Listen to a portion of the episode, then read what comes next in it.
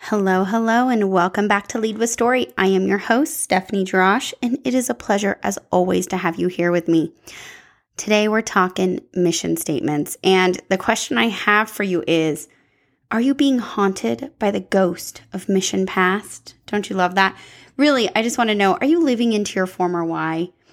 If you've outgrown your current mission statement, I want you to keep listening. I'm going to walk you through the steps you need to take to level up your mission statement and reignite your team's ambition. So let's dive in.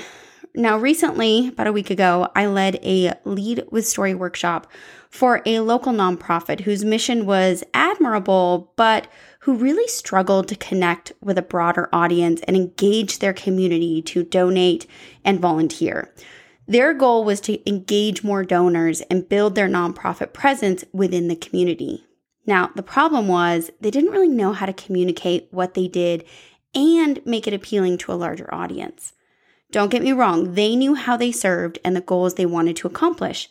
And they had a whole lot of heart for their mission. But when asked by media or other organizations and even individuals what they did, they lacked consistency and a strong story strategy to help them stand out. Now, what is a mission statement and why does it matter? I believe mission statements are often one of the most undervalued brand assets. When was the last time you looked at your mission statement?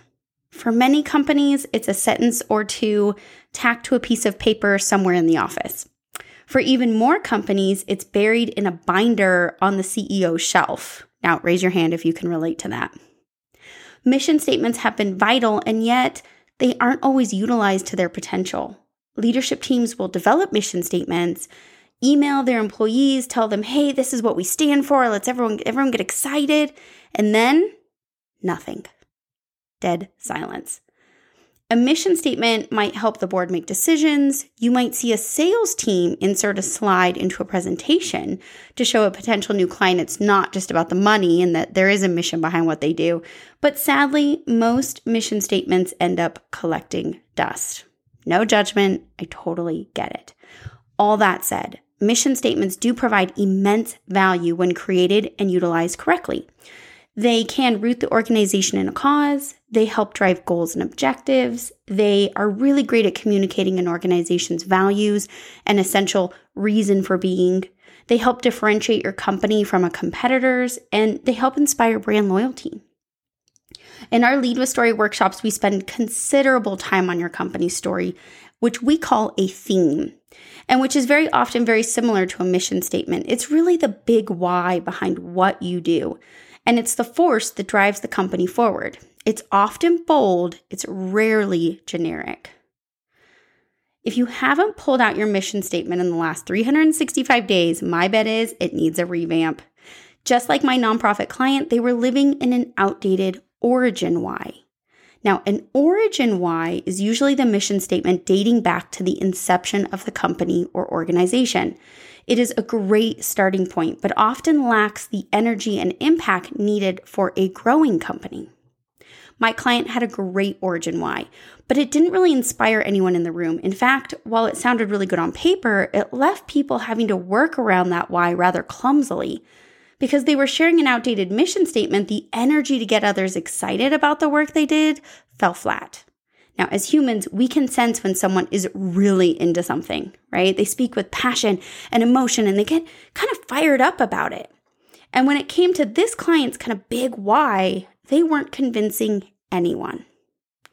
If this is you or you can resonate, I totally understand. Now, I'm going to walk you through this very minute how to revamp an outdated mission statement. So let's dive in it is officially time for a mission statement makeover. Now, if you can, pull out a piece of paper, and if maybe you're driving or you're walking or you're doing something else, just take some mental notes and come back to this episode later to work through these elements.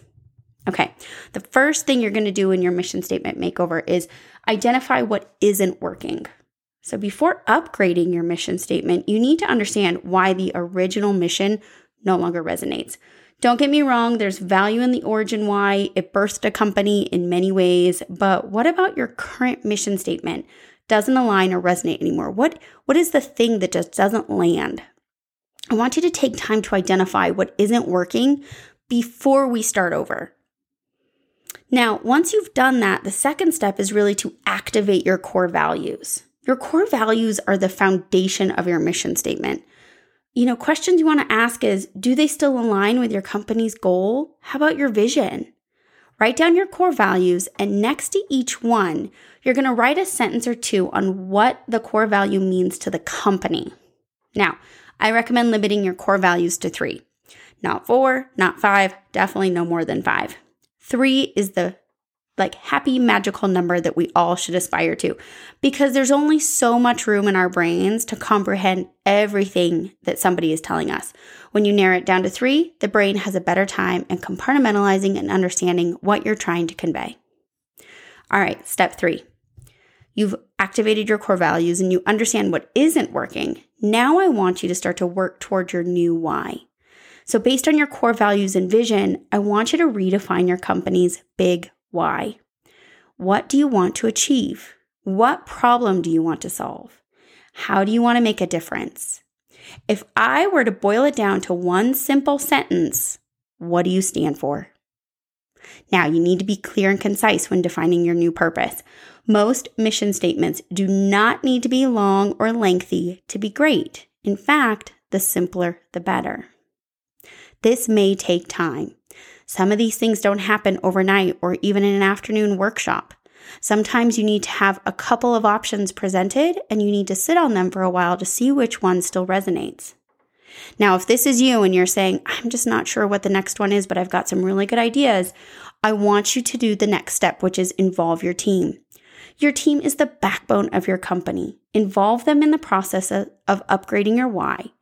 When you're working together, it often provides better results. And the input from others can lead to brainstorming that pushes ideas forward. With my client that I met with last week, we had an amazing brainstorming session with nine individuals in the room. And it's not easy because everyone has a different opinion. But what was brought forward was some really beautiful things about how the company was growing and how the organization wanted to reach the local market. And those were things that wouldn't have been able to survive or even come forward in a room if we didn't allow for the collaboration to happen. Now, five, you've worked with your team, you've defined a new why, something you really stand for and that resonates with your values. You now need to communicate that.